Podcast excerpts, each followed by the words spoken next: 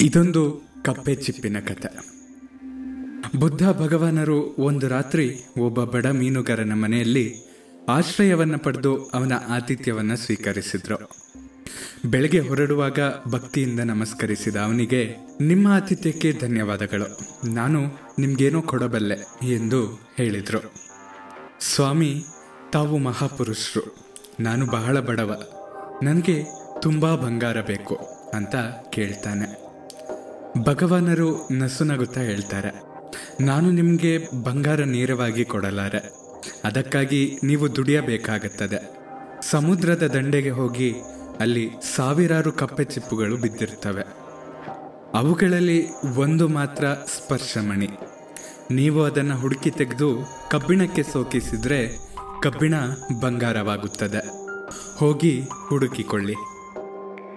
ನಿಮಗೆಷ್ಟು ಬಂಗಾರ ಬೇಕೋ ಅಷ್ಟು ಮಾಡಿಕೊಳ್ಳಿ ಅಂತ ಹೇಳಿ ಹೋಗಿಬಿಡ್ತಾರೆ ನಮಸ್ಕಾರ, ಕೇಳ್ತಾ ಇದ್ದೀರಾ ಅವಿಭಾಜಿತ ಪಾಡ್ಕಾಸ್ಟ್ ನಾನು ಸಂಕೇತ್ ಭಟ್. ಇತ್ತ ಮೀನುಗಾರ ಒಂದು ಕಬ್ಬಿಣದ ಮೊಳೆ ತೆಗೆದುಕೊಂಡು ಸಮುದ್ರದ ದಂಡೆಗೆ ಓಡಿದ. ಸಮುದ್ರದ ದಡದಲ್ಲೆಲ್ಲ ಸುತ್ತಾಡಿ ಚಿಪ್ಪುಗಳನ್ನು ಸಂಗ್ರಹಿಸಿದ. ಆಳವಾದ ಸಮುದ್ರದ ಪಕ್ಕದಲ್ಲಿ ಹೆಚ್ಚು ಜನ ಓಡಾಡದೇ ಇರುವ ಕಡೆ ಕೂತ್ಕೊಂಡು ಒಂದೊಂದಾಗಿ ಚಿಪ್ಪನ್ನು ಬಲಗೈಯಲ್ಲಿ ತೆಗೆದುಕೊಳ್ಳೋದು. ತನ್ನ ಎಡಗೈಯಲ್ಲಿರುವ ಕಬ್ಬಿಣದ ಮೊಳಗೆ ಸೋಕಿಸೋದು.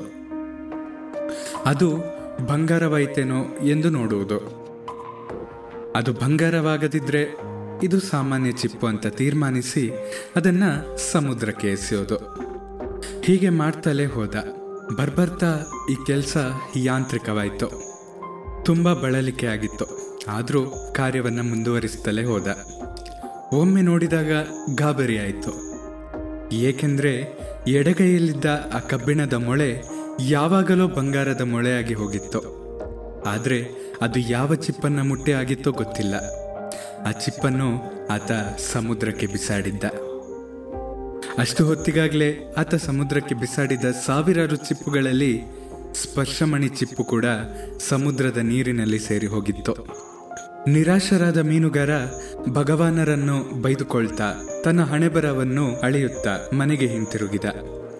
ಬಡತನದ ಜೀವನವನ್ನೇ ಮುಂದುವರೆಸಿದ. ಈ ಮೀನುಗಾರ ನಾವೇ ಅಲ್ಲವೇ? ಪ್ರತಿನಿತ್ಯ ಅನೇಕ ಅವಕಾಶಗಳು ನಮ್ಮ ಕೈಗೆಟುಕುತ್ತವೆ. ನಾವು ಅದನ್ನು ಹಿಡಿದ್ರೆ ಹಿಡಿದೆವು ಬಿಟ್ಟರೆ ಬಿಟ್ಟೆವು. ನೂರಾರು ಸುವರ್ಣಾವಕಾಶಗಳನ್ನು ಹೀಗೇ ಬಿಟ್ಟು ಬಿಡ್ತೇವೆ. ಇದರ ಆಧಾರವಾಗಿಯೇ ನಿಮಗೆ ಒಂದೆರಡು ನಮ್ಮ ನಿಜ ಜೀವನದ ಉದಾಹರಣೆಗಳನ್ನು ಕೊಡ್ತೇನೆ. ರೇಷ್ಮೆ ಸೀರೆ ಅಂಗಡಿಗೆ ಬರುವ ನೂರಾರು ಜನರ ಪೈಕಿ ಬಹಳಷ್ಟು ಜನ ಏನು ಖರೀದಿಸೋದಿಲ್ಲ. ಕೆಲವರು ಸಾವಿರಗಟ್ಟಲೆ ಬೆಲೆಯ ಸೀರೆ ಕೊಳ್ತಾರೆ. ಎಲ್ಲೋ ಒಬ್ಬರು ಲಕ್ಷಗಟ್ಟಲೆ ಖರೀದಿ ಮಾಡ್ತಾರೆ. ಆದರೆ ಅಂಗಡಿಯವರು ಎಲ್ಲರನ್ನೂ ಲಕ್ಷದ ಗಿರಾಕಿಯಿಂದೇ ಪರಿಗಣಿಸ್ತಾರೆ. ಕಾರ್ ಶೋರೂಮ್ಗೆ ಹತ್ತಾರು ಜನ ಬರ್ತಾರೆ.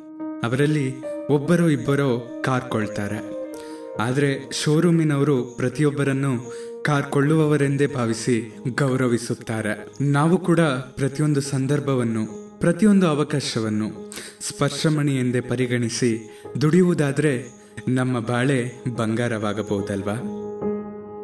ನಿಮ್ಮ ಪ್ರೀತಿ ಹಾಗೂ ಪ್ರೋತ್ಸಾಹ ಸದಾ ಹೀಗೆ ನನ್ನ ಮೇಲೆ ಇರಲಿ. ನಿಮ್ಮ ಅನಿಸಿಕೆಗಳನ್ನು ನನ್ನ ಬಳಿ ಹಂಚಿಕೊಳ್ಳಿ. ಸದಾ ಕೇಳ್ತಾ ಇರಿ ಅವಿಭಾಜಿತ ಪಾಡ್ಕಾಸ್ಟ್ ನಾನು ಸಂಕೇತ್ ಭಟ್. ಧನ್ಯವಾದಗಳು.